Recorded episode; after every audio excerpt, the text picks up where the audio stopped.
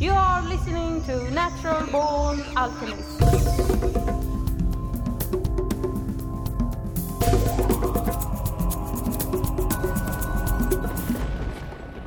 Welcome to episode number 39 of the Natural Born Alchemist podcast. My name is Alex and I'll be your host. In episode 34, you heard a podcast I did during an alchemy congress in Amsterdam earlier this year. And what you will hear now is another podcast from that very same event. But this one was done after everyone had left, so it was only Salasius and myself and Salasius you would have heard in episode 24. Anyway, we sat in the sun on a rooftop in central Amsterdam and had a very nice conversation that I have decided to call Gold and Silver. Okay, so now I'm sitting on a rooftop in Amsterdam and it's a very sunny day in May and I'm sitting here with Salasius, my alchemical friend, and uh, we are going to talk about uh, I don't know because we have not decided. This will be a free flow uh, episode about different ideas and concepts. So Salasius, what what do you have to say? Hello, here is Salasius. Um, we decided that after the Congress, we would like post podcast in freestyle, completely freestyle. We don't exactly know what will come uh, during this discussion, but um, for now we are just enjoying the sun, and I think that we will probably will not have um, formal discussion. It's um, completely um, informal. What comes, whatever comes, and uh, maybe I had an, the idea to to talk about. Uh, uh, the concept of gold, for example, uh, the concept of gold is something that we generally relate to to metal. I mean, the metal, like the value of gold and its uh, condensed light. But actually, when you consider it as a broader concept, uh, maybe you can find it in several kingdoms. And gold is present in different kind um, of life form in a way. Let's start with for example the concept of gold in the mineral kingdom. Mineral kingdom is the metal of course gold as it's as it is used uh, as money as uh, like um, like values and uh, jewelries. Uh, it's um, it's mostly what comes first when we think about uh, the philosopher's stone. Uh, we make gold, we make money, we. Uh, but actually, it's the concept of gold is like pushing the evolution of a very crude metal, like ancient al- alchemists said that mercury was the first emanation of metals, and uh, the extreme the extreme opposite to mercury is gold. So, in a way, the philosopher's stone is a gold by itself, but a gold multiplied in quality. And gold can give its body in order to make an orientation of this universalized so stone or universalized matter and give its body to make like augmentation. An augmentation, um, uh, it acts like a salt. And in a way, it's uh, subject to transformation and even evolution. Um, if the philosopher's stone is also a gold, it's because it's higher than gold. It's higher than gold because it goes through a whole process of coction and evolution, colors, black, green, white, and red, or purple, depending. And this cycle by itself says it all. I mean, gold is not immortal as we could imagine. It's just a state of stability, a first state of stability that the metal can reach uh, and avoid oxidation, like death or falling apart. And this is the concept of gold. What is gold? It's something that is not able to be putrefied by natural exposition to elements. Not like iron that will rust, for example. And if we just go with this simple concept in other kingdoms, we can just see like amber in the vegetable kingdom. Amber is just like resin of pine and it's fossilized. But it's not really fossilized in the sense that we can imagine. It's not a stone, it's uh, just very stable. Uh, it's hard. It can burn, of course. It's uh, there's less density than I, than than gold ba- metallic metallic gold. But the concept of non putrefaction by natural elements is really present in amber. So we can imagine that, for example, the teak wood, which is used um, to make furnitures out teak Teak. teak wood, um, is a kind of gold also. So if we try to find something in the animal kingdom uh, which is related to gold, we can point at the bees. The bees are very solar insects and they create beeswax and honey. And honey, we have found honey's archaeologists in some Egypt- Egyptian tombs that were still edible after 3,000 years. So it's a kind of gold also. It's, yes, I just want to say something about the honey. I recently have this theory that because when I was in the Amazon, we, uh, my girlfriend wanted to get pregnant, so we asked the shamans if they could give us a potion, and they gave us a potion to drink every one cup every day, and it had a, a lot of honey taste in it. There were other things, but the base was honey. And then I was and and she got pregnant on the first try uh, right away. Like it was very like succe- successful. And then I was thinking about uh, the word honeymoon, because in the old days when you were m- married, you went on a honeymoon, but but the reason for the oh shit, the these days is about going on a holiday, but in the old days it was about making the child because you were not allowed to have sex before you were married. So on the honeymoon you were making the child, and in the old days they also gave a, a teaspoon of honey for like 30 days. That's the honeymoon. Like one moon of honey. So uh, it is also perhaps like the source of uh, creating life. Yes, absolutely. Um, I think that traditions are really speaking when it comes to very simple things like this, and we can always relate to some tri- kind of alchemical concepts or hermetics, uh, natural one. Um, there's also this idea that, as you stated, uh, honey or gold concept is bringing with it like fertility, fertility, life, some kind of nourishment, um, and it seems that maybe Amber has this same concept of fertilizing the place where it is just by being in the ground or acting on certain concept exactly like when we eat honey to be uh, to, to to give birth or, or this stuff. Um, and we can also try to imagine the concept of gold inside the man insel- itself. On the physical level, uh, gold could be seen as earwax. Uh, it has some golden colors, of course. It's a wax. It's a, bit like beeswax, but uh, it's it's um, having some anti-fungus properties. Uh, it kills viruses and bacterias.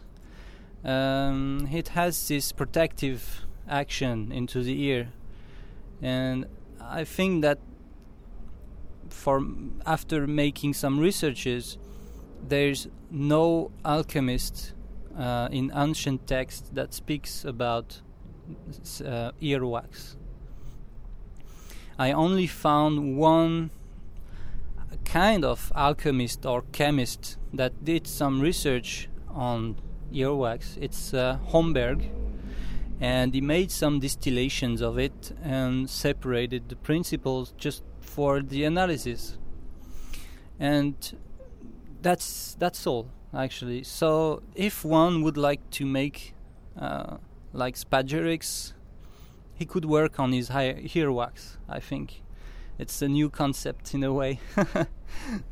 What about the kingdom of the fungi? Is it Amanita muscaria or who? Which is the gold in that kingdom? Well, it's. Um, I think that uh, for uh, psychotropics, uh, it's a bit different. Maybe it's more an affair of consciousness than just a body. Um, for example, the truffles we experimented with are very golden in color. They have really gold color, co- colors, and um, uh, can we say the name of it? Yeah, uh, it's Tempelandia, Psy- Psy- uh, Psilocybe tempelandia truffles, and they are called like Hawaiian highs. And uh, basically, what you experience, the world of the of the mushroom is completely golden with like fractals and rainbows everywhere, but it's always on a background of golden color. So maybe there is a state for certain entities or having their bodies as, as truffles or mushrooms that are in the golden gold golden principle um, we were speaking about metals yesterday night, and um, we were saying that there is a whole scale of evolution for metals from mercury to gold, and we could imagine that it's exactly the same for um, hallucinogenic plants. Like there is some very weak and very crude plants having a lower consciousness, and some that have like an enormous consciousness and you were saying alex that it's sometimes it's like an ant making the evocation of an elephant um, can you maybe elaborate on your feeling about this uh, you experienced it You mean the um, the the spirit of the psychedelic itself, the, Yes. the vastness. Yeah, it's like uh, I always view the truffles as as children, but they're still older than me. Like, but they, in comparison to the spirits of ayahuasca and iboga, they seem like children, and uh, playful and they might uh, help you attain wisdom in a playful way. Like uh, on the truffles, I've seen teachings about myself and laughed, but on the ayahuasca, I've seen teachings about myself and I cried. It's kind of like this kind of it's it's more harder wisdom with ayahuasca to to handle, but uh, the truffles is a very good place to start. You know, and then you when one when you can handle that if you do ayahuasca, it's easier, I think, because I went straight to ayahuasca and kind of I wasn't prepared. But also that can also work for some people. I mean, uh, either way, they all have um, different uh, uh, properties. I mean, you can use them for different things, and uh, in either case, uh, it doesn't really matter because it's how much you bring to it. So if you have a problem and you you drink ayahuasca or take truffles, the problem's not going to go away. It doesn't cure the problem. It's just like helps you get rid of the problem, like an ally. You know, like um, it's not an instant cure, but it's like uh, gives you the power to do whatever change you want to do about yourself or some insights. You know, so the better the ayahuasca or the truffle work, it's how much you work you put into it. So if you don't, if you just eat it and don't do anything, then it will just be a colorful experience. You know, it won't it won't give you anything. So it, the more you work, the more it works with you. The less you work, after a while, it forgets about you. Like I don't waste my time with that person anymore. You know, this is kind of how I feel. Yeah, I understand. Yes, um, it's always like that. You always have, you can have some help, but you need to work it out yourself. And to, there's no magic solution. Um, you always have to do something. And generally, uh, it's been like this for several things in my life. I've always learned that even if keys are given to you, you still have to rewrite them in order to your unconscious or subconscious mind and uh, your life to integrate this because you have to make it your own. Um, it's exactly like the same concept of gold, for example. If you want to eat gold, like metallic one, then you need to you you will not have the possibility to ingest gold by itself. It, it's not available and for your body and your body cannot make it available for you. You have to work it and to rise it or to smoother its molecules in a way not atoms because i consider atoms like molecules because if you can break a metal into principles, it means that the atom is, is itself a molecule in a way. So you have to extract its its available part and what is biologically available and to make it your own. But even by just ingesting it, you still have to process it because sometimes it's not working or it's not it's not like it's um, the body don't know what to do with it, and uh, it's exactly the same the same thing with this help you get from higher entities, from psychedelics, or even people in your life or books. Um, I wanted also to add something quickly about the gold concept. Um, the the idea is to try to understand that everything is having gold inside, even if it's not revealed. Uh, if I remember well, it's uh, Paracelsus that shown like some shit on in a dish and to his students, and he was saying he, he told them this is the secret. And of course, they were just like, "What is telling us? It's completely insane." and and of course they were not able to see what was in this shit. So of course sometime you have to understand that everything is bearing inside a gold principle. Um, some alchemists said that that I I know on forums for example they said that it's not possible to make the stone out of urine because you it's it's not useful for your body so it goes out and and it's uh, just good for uh, making like saltpeter or something or fertilizer plants. But actually if if you know the name of like the kind of surname or nickname of P it's golden water. And so there's gold in it maybe not as gold as everybody understands it, but as a principle, a life principle. A lot of people drink with Amaroli, and their their pee, and uh, it seems to have some virtues in it. But imagine if you process this urine and uh, you can extract the gold in it. Well, it's in this case it's enhanced, of course. Um, if, for example, you you extract any kind of so-called sulfur principle from any kind of plant, fixed or volatile, we could say it's gold principle. So they all have their gold, and gold is not only on on one scale. Uh, it's always evolving, even if it's fixed at one stage of evolution at a certain time. You can still re-incrudate gold leaves, for example, and make it putrefy, and having a stone out of it, for example. S- you can use gold calx or yes, gold leaves, gold ingots, depending of the method, and you can always enhance gold itself again and again and again. It's the multiplication process. So it means that you can make evolve anything that grows, anything that lives.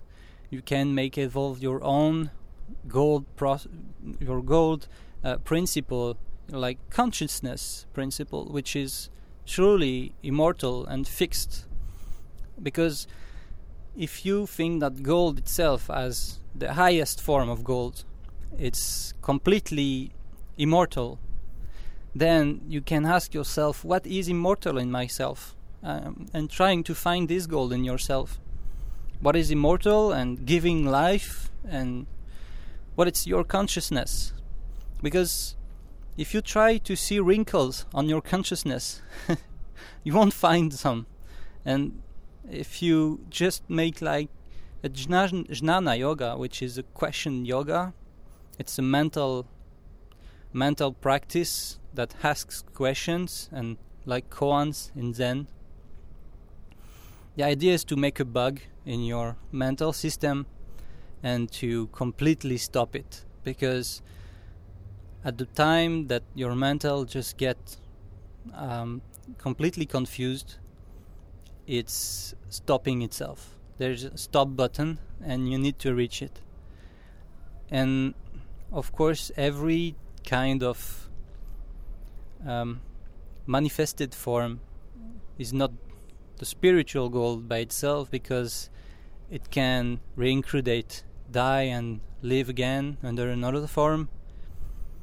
So this gold inside is consciousness. It's immortal, it's silent, it's full of life, and um, we have to associate life to consciousness simply by, because for life to be, it has to be in a way, and for being to be, it has to be alive. So aliveness and beingness are both one and the same thing. I don't know what you think about it, Alex. No, I don't have any disagreements about that. But it made me also think about maybe at the center of the galaxy, at the I don't know what it's called, but the center, uh, where it's very light. Maybe there's like a tiny, like pure gold planet. Ah, yeah. Yeah, it's a good idea actually. Uh, we were speaking uh, recently about uh, all the central line and the dot into the forms of matter, and in the hermetic vision, we have several layers that comes together in order to form nature, and we have the cycle, for example. Cycle as winter, spring, summer, and fall. We have densities like the highest Akashic plane, for example, and we have, on the other hand, the physical plane. In Kabbalah, they use the four worlds um, Atzilut, Bria, um, Yetzirah, and Asya, which are generally associated to fire, air, water, and earth. And uh, we could say that there's also like signatures in in nature, like nettles uh, or cactus are linked with Mars, for example. Instead, um, instead some other like gold is like linked with gold and the sun for example. So these are the signatures. And we also have the composition of matter with salt mercuries sulfurs which can be or volatile or fixed. And we have the shapes which are the, the basic structure of nature and they are construct with the com- composition principles in nature, sulfur, etc. And they are designed and signed with energies, and everything fits together with also densities. So there are several words uh, with different kind of densities um, that we could not see because, for example, we are right now vibrating too low to perceive the highest vibration realms that could be like in exactly in the same place that we are now. And to the reverse, we are maybe vibrating too high for another kind of world which is extremely dense. And we cannot really perceive it, and they cannot perceive us but they maybe are here also. Who knows? So we're speaking about the central dot, like in the center of the galaxy, as you said, and with this kind of tiny planet of gold, and the central lines also. For example, in human body, the central line is the spine, and for a tree, eh, there's a central line for the trunk and the going to the roots and spreading as branches. And there's a central line in the leaves. There's a central line when you cut an apple into in a banana in every fruits and nuts and animals. And there's a central dot for the planet. There's a central point for the galaxy. There's a central point for the universe itself because it has to be structured on into or a line or a central dot. It's it's pure logic when you see it through the hermetic eyes, for example, because it, it cannot be otherwise. It's nature works and organizes itself on a certain way. So your idea of a gold plant, golden planet or gold planet in the center is a good idea, I think, uh, or physically, or even you know more philosophically, we could see it as a, a dot of consciousness, because seemingly there's always on the central line consciousness going up and down depending of the season and the flux of the sap universal sap. It could be like kundalini shakti kundalini this is our sap and or simply for trees. If you want to talk to a tree, you will not look at him to the trunk, for example. You will look at him at the top of the tree because it's far more logical to find consciousness on the fire extremity in a way, so at the top. And maybe if you want to talk to a tree when it's winter, maybe it's better to talk to him directly uh, to the roots. So it's exactly the same thing for uh, animals and uh, insects. There's a place for consciousness. Uh, even if it's spreading all around your body, you can feel your finger toes right now, but it's not at that place that uh, there's most so-called density of consciousness in a way, if we can use this kind of term. But um, I think that there's always like intermediary suns or dots of consciousness. For example, all the stars in our uh, galaxies are under the center of the galaxy itself, and maybe our galaxy is just a simple, small dot of dust of consciousness inside the overall universe.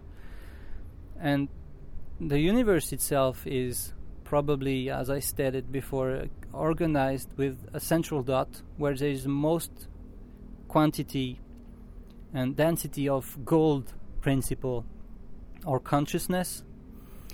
And probably this is what we generally commonly define as Buddha state or Christ state.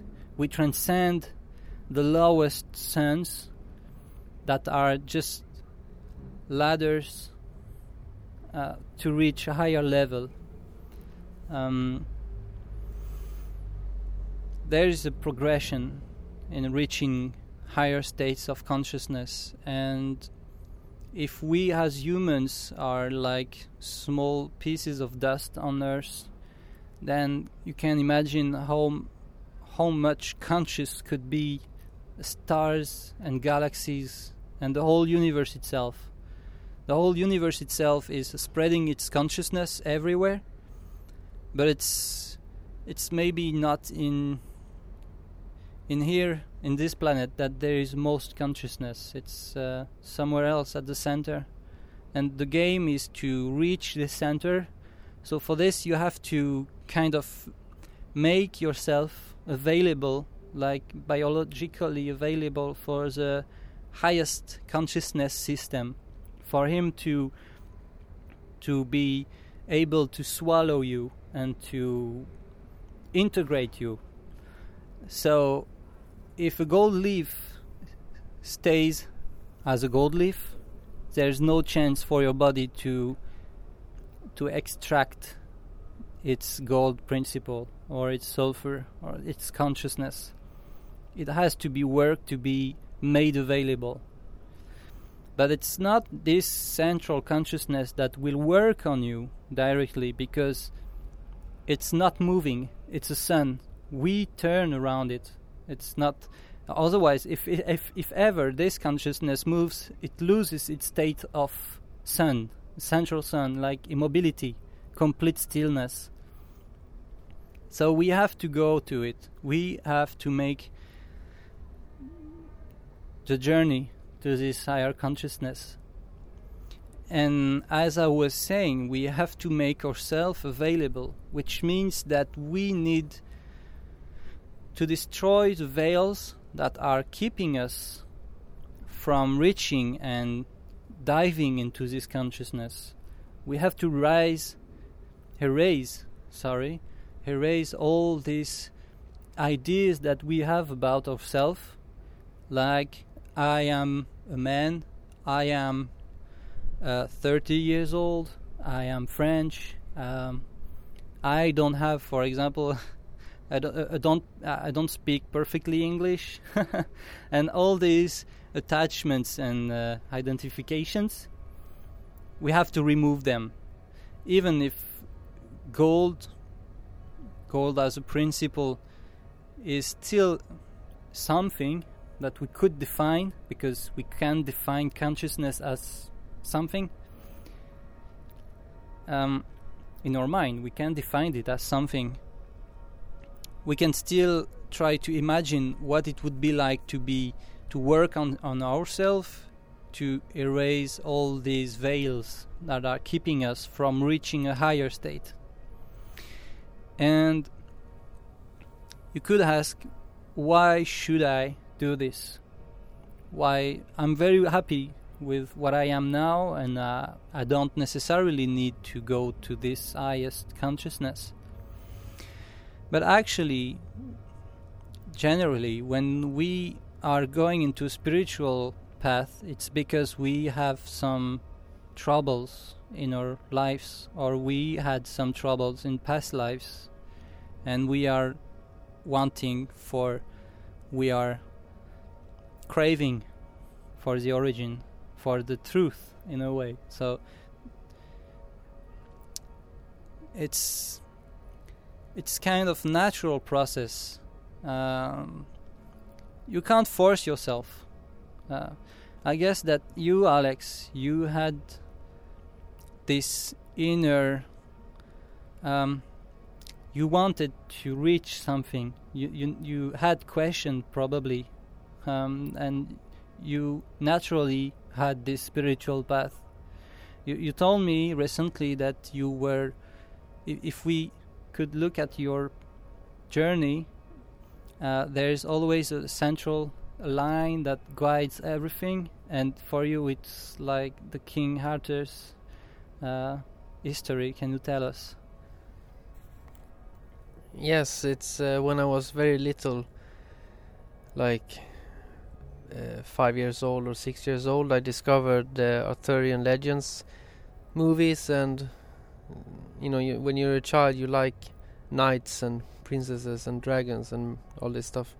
But I really liked the King Arthur legend, and there was a movie made in the early 80s called Excalibur, who, which is one of my favorite movies still to this day, and it tells the King Arthur legend using Richard Wagner music, and it's um, it's uh, it's very good. It, it give it gave me the love of the mystery, uh, like the you know wondering about things that are not physical.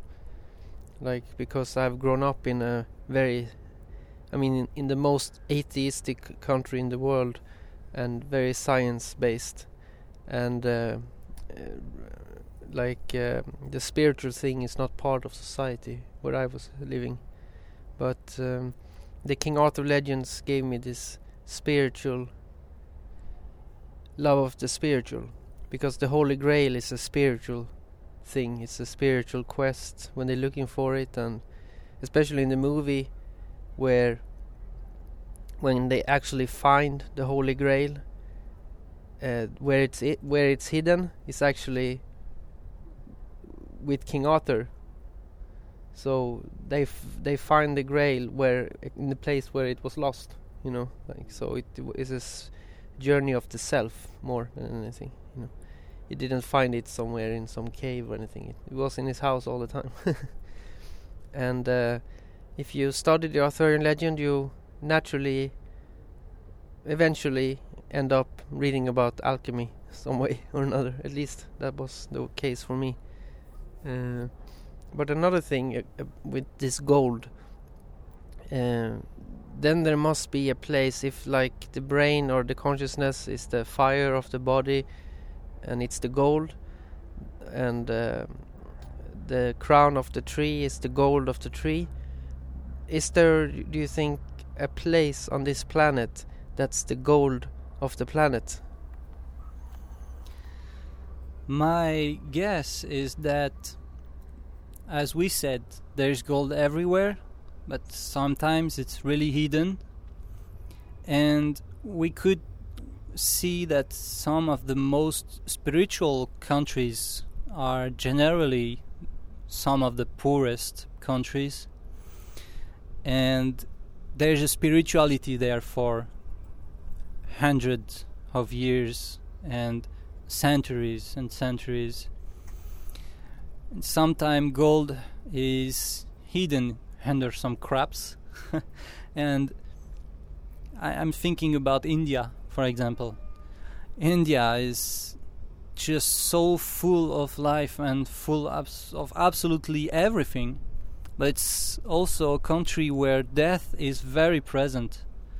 You can see people, dead people burning on the river, on the Gange, or people don't even notice when someone is dead, or you know, it's very, very special. There's, I, I think that it's one of the concept of life and death and the gold on this planet. Maybe it's acting on the consciousness of the people that live there. I mean, the sun is shining for everyone, but it's shining on you even if you're being born, just being born, of, or it's still shining on your corpse even if you just die. So um, I guess that India could be a good place. Yeah, and And uh, one of my ayahuasca visions, I uh, I had a vision of a, it looked like a past life, but talking about it yesterday with you all, it probably was a future life, and uh, it was when I was uh, saw myself as starving to death in Ethiopia, and most people when they think about reincarnation, they think like. Uh, I was a thief and I do good, and then the next life I become like a lawyer and I do very good, very kind person, and the next life I become Tom Cruise. You know, like you uh, improve with each life, like more comfort, easier life, or whatever. But actually, if it doesn't matter how good I do in this life, if I'm like Jesus helping everybody and spreading love, it would still not be a punishment to in my next life starve to death because in the life after this one I will be more initiated than if I would have had an easy life. In fact, an easy life would probably be like a punishment. so, uh, because like with ayahuasca, the uh, the most hardcore, difficult experiences were the greatest initiations. So uh, this has changed for me because before I thought more about reincarnation as linear, like you improve. You start as a stone, then you become a dog, then you become a human, then then you become Jesus. But it's actually, you know, to become Jesus, you probably have to starve to death first. Yes, exactly. Um, I think that, as you said, pain, suffering, um, starving, limitation is one of the most initiatory thing that we can find in this dualistic matrix. Because in order to have an above you need a below. In order to have light you need darkness. In order to be to be happy you need to go through suffering. In order to have you need to have some losses. And they are just on the continuum in a way. There's no good no bad. Um, you sometimes have to do something so-called bad to make some good.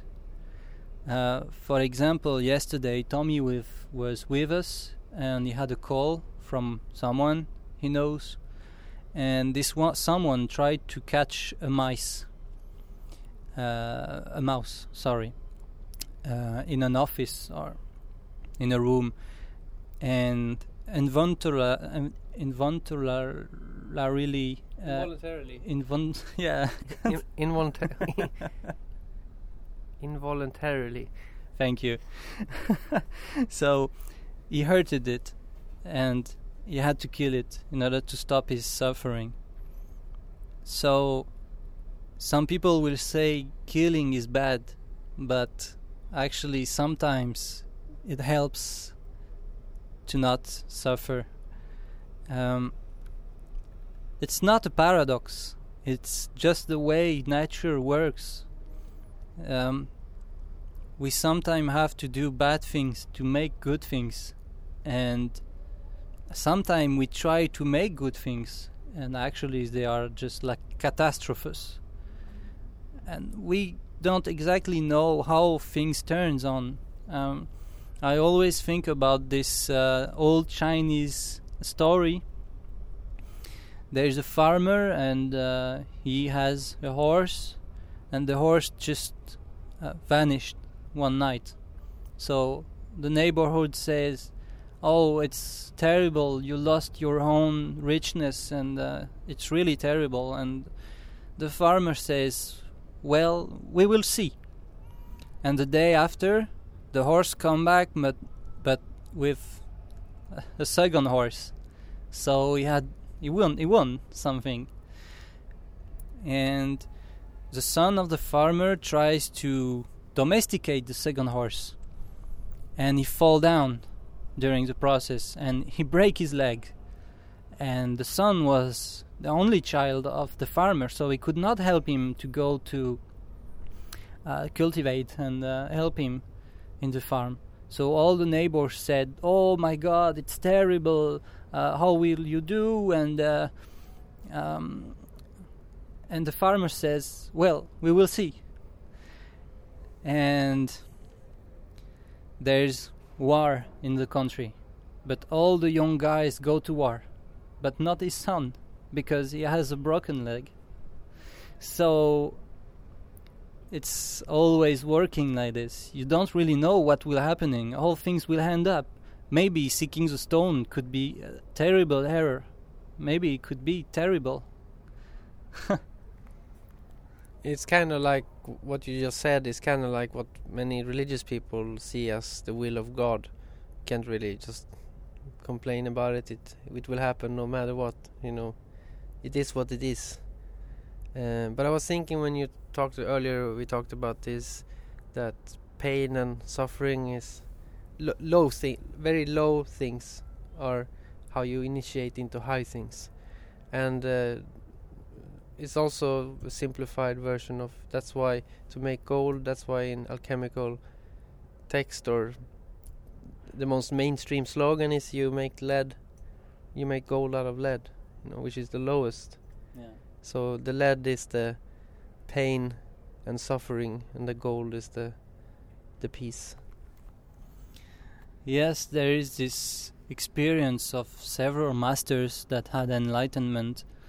Uh, they all have their story about enlightenment, and uh, if I remember well, it's um, Ramana Man- Maharshi that had an enlightenment because he was just like fearing death, and he lied down on the floor and. Uh, had this revelation what will die? And he awoken some others like Eckhart Tolle for example had this very tough life and they were stuck completely stuck in their life. And because of this terrible pain they awaken. So generally we need the contrast of suffering and pain in order to reveal like a menstruum would do on a plant an alchemist would do like on metals or it will reveal the quintessence um, awakening is not constructing things uh, revealing gold is not constructing things it's generally it's destroying at first, and the main part is destroying. Um, it's not going on holidays. You just have to kill all parts of yourself that are not sustaining the gold principle. Um, of course, it's not an easy journey, um, but it has to be done at some time. And you could ask why simply because it's nature of nature itself it's uh, it cannot be otherwise uh, if we could say so. It's a principle life principle. Um, it's always coming back to consciousness or to the gold principle. It's always all forms change and everything ends up on consciousness or the gold principle. This is what remain at the end because it's uh, the indestructible part, so to speak. Life itself cannot die because it's life, and because being is in the present moment. There is no time, there is no space, and if there is no duality like time space, it's unreachable by any form of destruction. It's completely out of this game. this is mostly what then Zen people teach. It's a very simple teaching, but very hard to put into practice. And consciousness is often related to the sun itself, for example, because it's an idea that we can reach with our mind. At first, when it's winter, there is no consciousness, so to speak and when spring comes everything bloom and goes into life is revealed to the world eventually everything goes dry when there's too much sun during the summer and when it goes back again to a dormant state fall all there's all this destruction of forms of life but the sun is still present. We moved from it.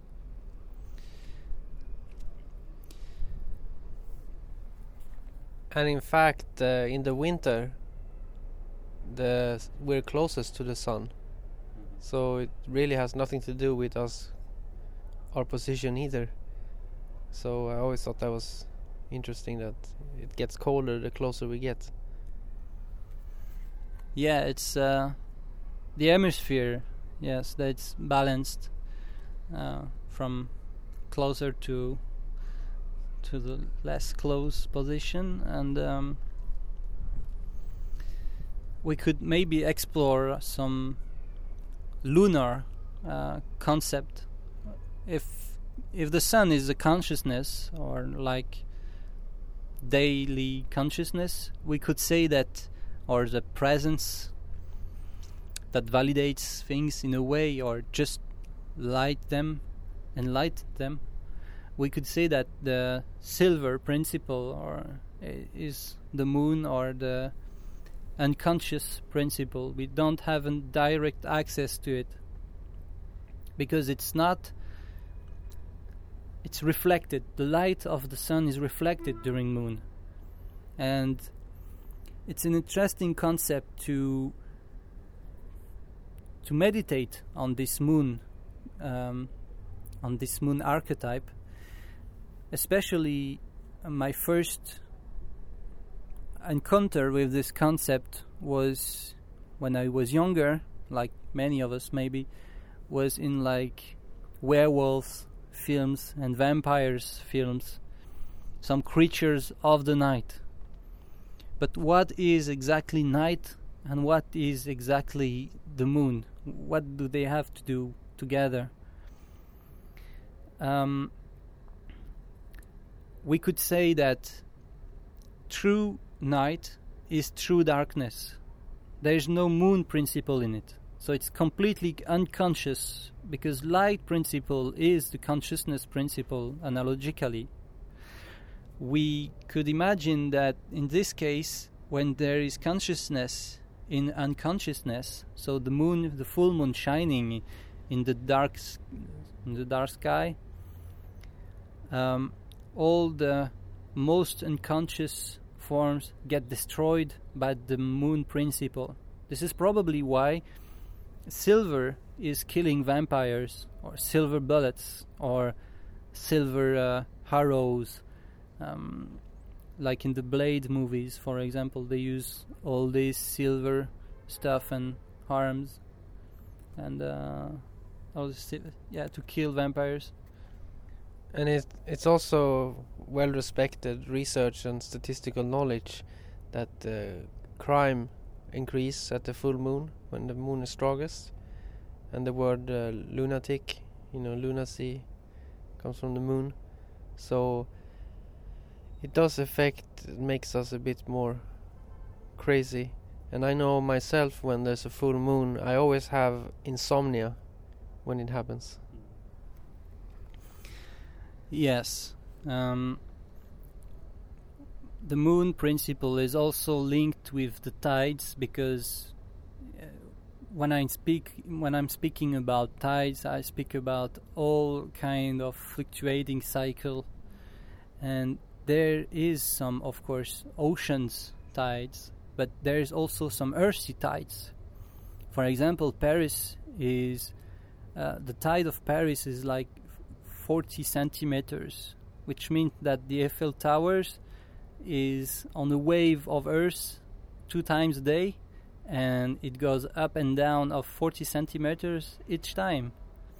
So um, it's like when you have a carpet and there's dirt on it, so you shake it, and ultimately creates waves on it, and the tides work a bit like this. So maybe all the dirt in our consciousness or subconsciousness is just like on the carpet of our being. And the moon just shakes it a bit. So the most crazy people have a more sensitive uh, pattern uh, to the moon effect and maybe the tide is also psychic. But ultimately everything that goes up must go down and this is the moon principle the sun principle is absolutely m- silent and completely centered. And the moon principle is the first emanation of cycle movement being a satellite turning around having cycles. This is the very first archetypes that gives the seasons philosophically speaking to everything that lives and of course, it's linked with the unconscious mind. So we could say that, in a way, we are the production, or we are in the subconscious mind of God. So, so-called that manifestation in nature is just like acting on the subconscious things because we are not in the centered area. We are not in the consciousness area, which is uh, the center of the universe, the central point, so so to speak. We are this always moving, changing forms. We are inside the body, but the body is for psychotherapists also an emanation of the subconscious mind of the person. Some some people somatize the illnesses and blockages in their mind by somatizing illnesses. And we could imagine our world like somatization of our own subconscious mind, but also more generally like the subconscious mind of God. So we are all a dream, but something linked, of course, with consciousness, but not directly. We are reflected light of consciousness, like moon reflects the sun's moon, the sun's light. Sorry. And uh, physically, uh, our planet in the Milky Way is kind of like in the suburbs, in the ghetto. You know, we're very far from the city center. So uh, maybe we start here and move further in. Well, hopefully. hopefully. Uh, there's always seemingly a, um, a perfect position for life to to sprout.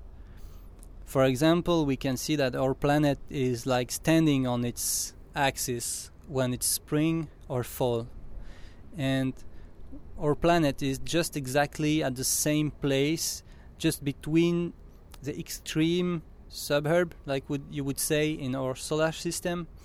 It's just between, like the center and the suburb. We are just between both because there is a zone of neutral forces. We could see the solar system from an hermetic point of view, like the sun first in the center, not moving at all. It's the axis, central point. And the sun emits the first time, a first planet, which is its first moon, but it could be Saturn if we imagine that Saturn is on the extreme. But there is another kind of planet that will come and will push away Saturn, and they will all sprout out of the sun in in this order, and then we get an equilibrium, perfect equilibrium, and from this life can sprout because there is a continuum between like super consciousness in the center and very low consciousness or deep unconsciousness uh, in the Saturn zone. And in between, we have the opportunity to go to super consciousness or to go into unconsciousness as we wish to. Uh, we do as we want. There's nothing that forces us to evolve in a way, but so this equilibrium is also maybe good for the whole solar system inside the galaxy or maybe just in between because at a higher scale it's a good place to be just to have life sprout. And i was saying about the planet on its axis that it's standing on its axis during fall or spring and it's just the right exposition to sunlight for to have the good heat not too low not too high for life to sprout. Seemingly there's always life coming out of equilibrium in some some sort. Yeah and uh, the it's the sun that's the goal of our solar system but consciously isn't the earth more conscious than the sun? But maybe not depends on what level you're speaking about i guess. Animal wise it is but maybe not energy wise if you depends on what archetype you're looking at. But um, I know this thing that if you meditate, the best thing to meditate, uh, the best moment to meditate is when the sun rises and when it sets, and then at when it's strongest at noon. And I can't remember who, but some guy in ancient times, he he did this every day, meditated in these three points, and he didn't have to sleep much or eat much. Like he got a lot of energy from just uh, being present when the sun was most present. Because these days with electricity, um, we don't really need the sun. Yes, um, there's a tradition in uh, Kriya Yoga that it's based on re-equilibrating all energies in the day with your yoga routine. And when the set sun rises and when it's at the top of the journey of of the day and uh, when it's setting again and when it's also completely in the underworld so to speak they did some special exercises like kriya pranayama or uh, mahamudra or shambhavi mudra khechari mudra they're all kind of techniques that use energy uh, some like Mahamudra and Kriya Pranayama are making the cycle of um, energetical sun in all, all along your spine, and it goes through all the states of consciousness of your body because as above, so below. So you have a whole solar system in your chakras, and making this is like accelerated evolution of your own energies and consciousness because it goes through all the seasons and all the cycles. And they were seemingly very successful doing this and some of them had not to to breathe during these exercises because when the prana is transmuted into the blood there's a kind of replacement of oxygen uh, on on the red blood blood cells and it's prana instead. So they could be completely wired to a higher spiritual self that were giving them life instead of just breathing exter- external air and also during meditation moments, some masters have their heart that stops. Could imagine that the heart is gold, for example. Um, it is a kind of gold. It is like the sacred heart of Jesus and Maria. They are kind of gold, but they are gold on a certain level. They are gold for the energetic system, like astral system uh, the consciousness in the head is gold for the highest system. Though you have, like we said previously, several kinds of suns and several kin- kinds of gold and consciousness that all works at their level and they all need to be activated so they all create a link between them between themselves and they recreate the link up to the central consciousness, central gold, which could possibly also link to a kind of central sulfur. Um, so, spiritual path, in a way, needs to activate all these golds, all these centers of life, and you cannot have an energetic system that works properly if you have not an energetic heart which is beating in your chest. And ex- it, it's exactly the same principle with Hanuman, the god, the monkey god. When he opens his chest, he reveals Rama and Sita, which are both principles united like Shakti and Shiva. And they are together in his heart, which means that the lunar fluid and the solar fluid in his body are circulating like in machinery, and it's like oil and gas oil in a way. So the heart is a motor, and you need to to light this motor in order to make a flux. And only when there is flux, your sap begins to make your life to blossom and to to bloom and to you can have flowers. So chakras can open and you can have a superior can kind of life.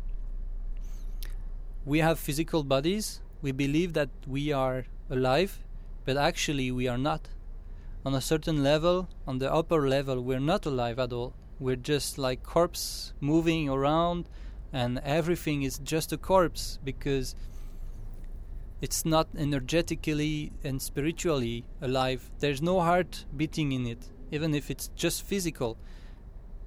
When I speak about heart, it's like compassion. Uh, because when it's working, the fire inside the heart, it's love and compassion. Um, I would maybe not love because it's higher than that. It's more a joy, a complete joy and bliss um, it's really radiating. It's really has a fire. We could imagine that love is more linked emertically to to water or something like attachment, or but no, it's it's uh, more a fire. It's completely radiating, and um, life is just circulating perfectly into your your energetic system after that you have cleansed it. And this is why there are two initiations in the internal alchemy system that I am developing, which is based on several traditions, but basically it's based on yoga. Um, there is a lunar initiation with the lunar fluid that some call the soma, and it's this liquid is extremely cold and very wet and it drips from a chakra on the top of the head, not the crown chakra. It's uh, on the back of the head, just uh, a little bit below the Sahasrara chakra or crown chakra. And when it's activated, you you can feel that all your nadis are just flood with this very very cold liquid, and it's dissolving every kind of mucus, astral mucus, or karma seeds. It washes everything away, and you have to repeat the practice up to the point that your all your organs or your cells have been washed away with this. And after you have done this, which is the baptism uh, initiation, you have to be anointed. And this is a solar initiation. And the solar initiation is to the contrary to the lunar initiation is very hot and very dry. And when you feel this liquid coming from your ajna it's like burning extremely burning it dries off all the lunar water and it burns what it has to be burned um, water cannot sometimes dissolve everything, like in spagyrics. At first, you extract your matter with a menstruum. It could be like the lunar initiation of the plant. And then, after you burn it, you make ashes. And when the all fire resistant things stay, well, it's pure. It's pure. There's nothing to be left to be purified because it's completely fireproof. Um, so we do exactly the same thing with our lunar and solar system, and when the body is completely washed and so-called philosophically burned, we can have this enlightenment of the of the heart in the chest, and you can feel this compassion rising and ultimately you can stay with this level of life you upgrade to a new life. And I think that we should see this context out of culture and out of religious conceptions. It's not that Maria or Jesus are or Hanuman God are preaching it. They're just showing us a principle. And we have to separate the culture aspect from the natural aspect that is enclosed in every kind of living being. So basically, uh, even a tree could have this kind of life. Maybe it's, maybe like the psilocybe or ayahuasca have this higher level of life because they are energetically activated. And probably there's again another activation to an an upgrading level. Um, and it, it will work probably in the same way. Uh, lunar initiation, solar initiation, then triggering triggering your machinery with your heart at another level, and basically the cycles cycles of life are based on these kind of initiations. Uh, we can always imagine that because it is has such in our small microcosm it can be the same at uh, a galactic level or even at for the whole universe. And all the of and all the other universe that were present before our universe. So Yeah, so we we've been talking about gold and silver, and um, this energy, central fire, central force of your being. Um, I see it as always present, but when you become enlightened, you unite with it. So you always have it there, but maybe many people don't know it's there. And uh, there's this saying that if you uh, if you want to hear God or whatever you want to call it speak, you have to be silent. Because if you, if you're speaking and rambling on, uh, it's quiet. But if you quiet your mind, you can start to notice its presence. And uh, maybe this is why there's a, an expression in Sweden that people use, but they don't really think about what they mean when they say it. And it, it, the expression goes, "To speak is silver." to be silent is gold. So those will be my final words. Do you have any? Um, yeah, you're right that if you want to hear God in a way, you have to be silent. And this concept of silence can be seen also as emptiness. But emptiness is not always what we can imagine. Um, there is chemical emptiness and there is philosophical emptiness. For example, to a menstruum to get all the sulfur from a plant, it needs to be completely empty. But the menstruum itself is a molecule. It's uh, it's full of itself in a way, but it's just on the scale of emptiness. Some menstruum menstruums are just like more empty than others, and some have more capacities to reach the sulfur of other kind of matters because their emptiness and the body of their emptiness is extremely strong and very dense. They're not just extremely volatile. So, for the very dense matters, for let's say again gold or silver, we probably need to have a very maybe sweet because it will not kill the what it has to be extracted but very empty and having the relative capacity to be very close from this matter very close from it. Otherwise it's it cannot reach it. And if ever we would like to enhance this principle that we have extracted, maybe we could we could make pass this sulfur from one menstruum to another, and ultimately, gold itself, or the gold principle we extracted, will become extremely volatile, or it will have even more volatility, less body.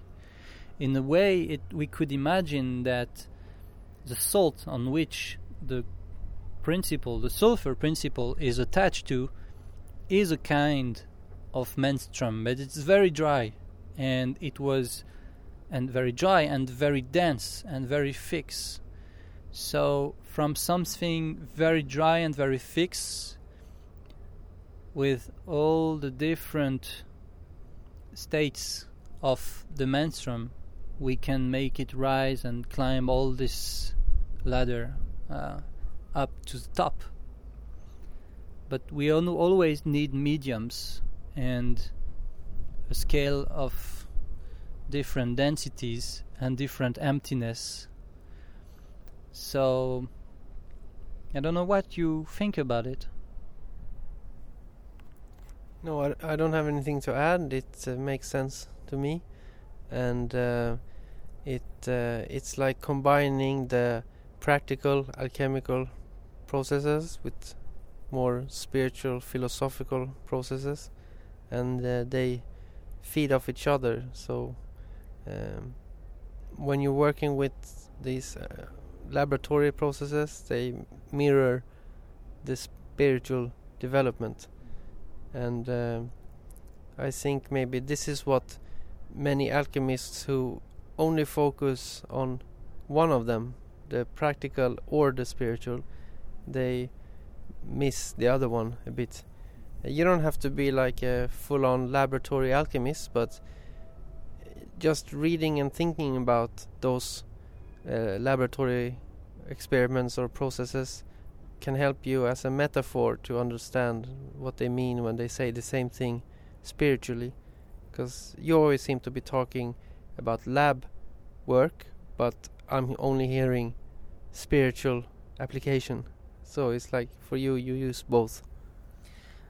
Yes, yes, I use both. Um, I had the the chance to have my attention uh, on the non-dualistic path and after well during these studies reading books about non-duality and uh, spirituality i was very interested in the silent mind and meditation and being centered very conscious but ultimately when you meet all these principles in the lab you are just having exactly the same principles at play.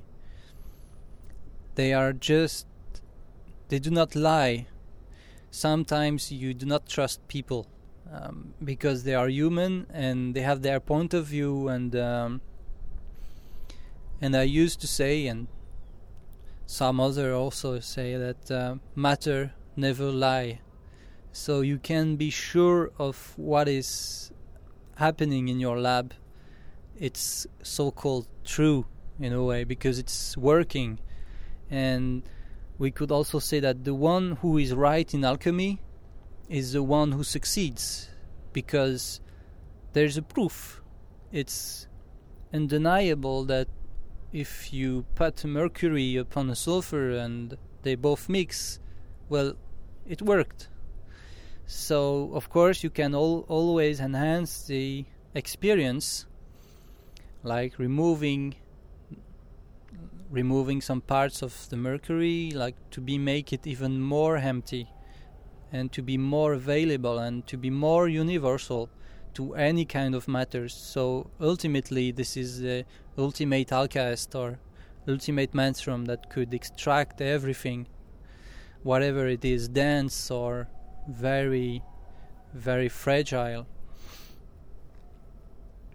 So, yes, I have both of these principles spiritual one and very material one.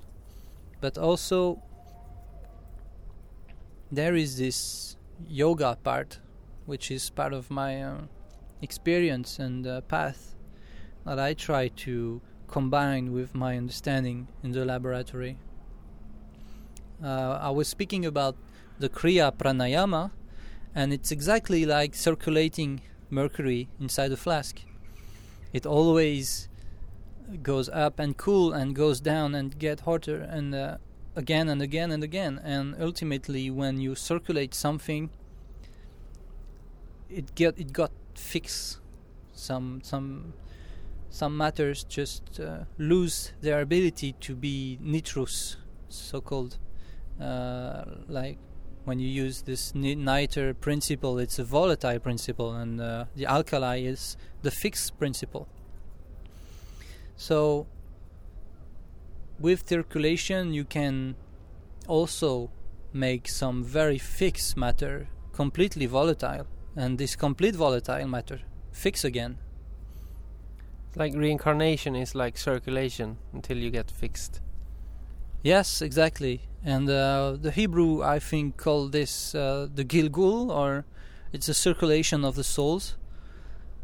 And ultimately when the souls do not evolve up to certain times like i don't know don't remember exactly but like on 1000 years there's no evolution or no major evolution the soul got recycled mm, to go again into the cycle and to evolve. Because it's useless to the mat to the matrix. It's useless. And what is useless is just put aside because there's no point to have it. I mean the matrix is a big business. It's uh, an enormous business. And uh, we all have a part to play. It's sometime if you think about life as it goes, um, you can die, and if you die, you are you are no more present in this matrix. You are no more part, or very little. Maybe you feed some trees with your, your with your body, but you're no more part of it. So you don't play the game. You're no more part of the business only what is useful to the business is inside the business and the matrix is of this universe is extremely organized. There's a hierarchy for everything and everything has its role to play. And as soon as you stop playing your role well it's not that you, get erased but you are no more part of it. So or it excludes you or you are excluding yourself from the matrix. Ultimately, spiritually, it's a bit what we are doing, even if the spiritual part is part of the game. It's like at the dinner table when the children are excused when you know they they they don't want to sit longer at the table so the parents go okay you're excused you can go play now it's like that. So enlightenment is we're excused so we can go somewhere else and play. yeah, yeah, we could see it like that. Sometimes very simple situations in life are just full of full of interesting concepts. It's even yeah, very very ordinary situations can bring a perfect understanding of some very difficult concepts of life because some principles in this matrix are just bouncing and sprouting everywhere at the same time. They're just living entities and like have like i don't know uh, things happens and like shit happens.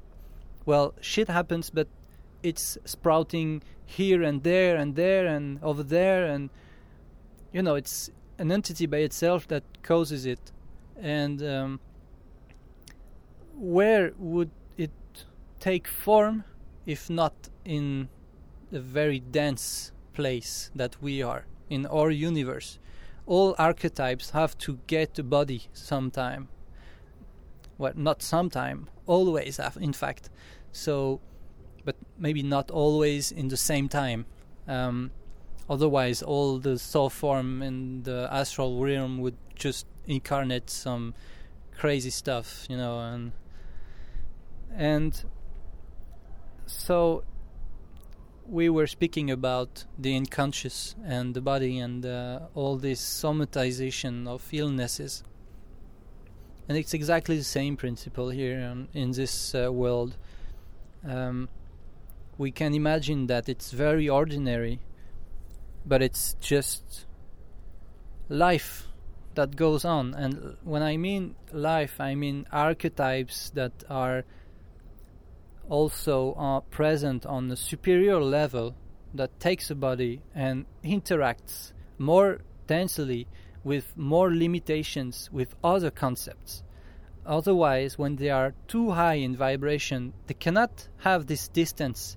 I mean, they, they are in fusion. Energy is like a continuum, even if it's slightly differentiated, it's not completely di- differentiated.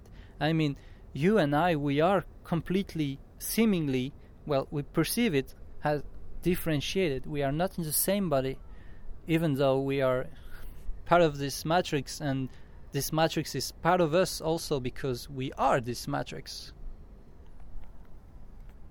Yeah, and that's a good note to finish on. I think we are the Matrix, and uh, so unless you have anything else to say, thank you for uh, talking to me. Thank you, Alex. It was a great pleasure. I found a very fitting song called Gold and Silver by Jim Dead that will close this episode. This is for me one of the great things doing these podcasts because I always discover new music. If you want to check out more of Jim Dead's stuff, check the program notes or just go to www.jimdead.com. Freedom is in the mind. paved path of gold and silver. Swept down till there's nothing more to find.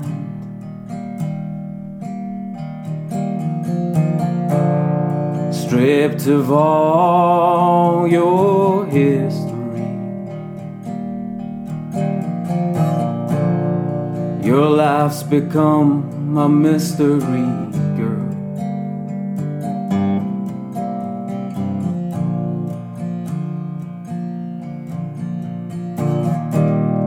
You've left your past behind, and someplace north of here. You can be everything, my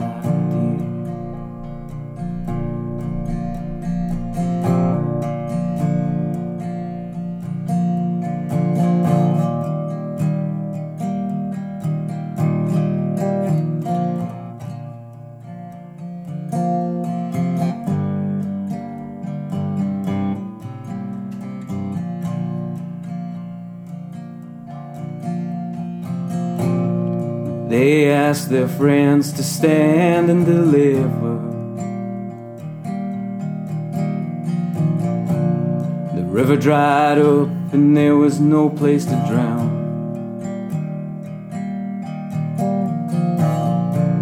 A much traveled road is intriguing. But I know this journey's misleading, my dear.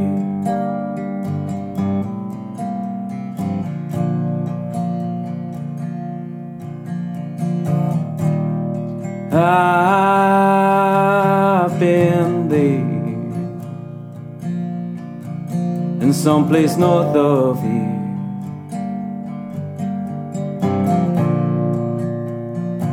I'll face my demons,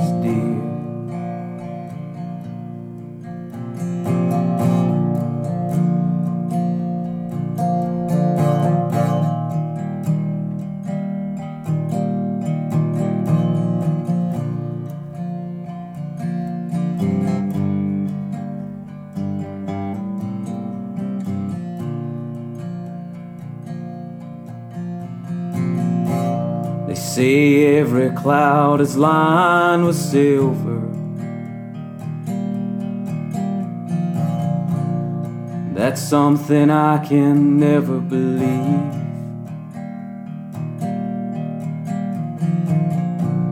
But these myths are welcome distraction. And your tales get a passing reaction.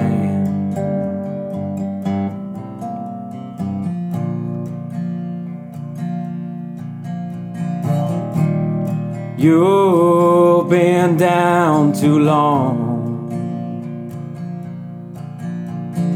Pick yourself up and find a new place. Somewhere those friends you lost will find.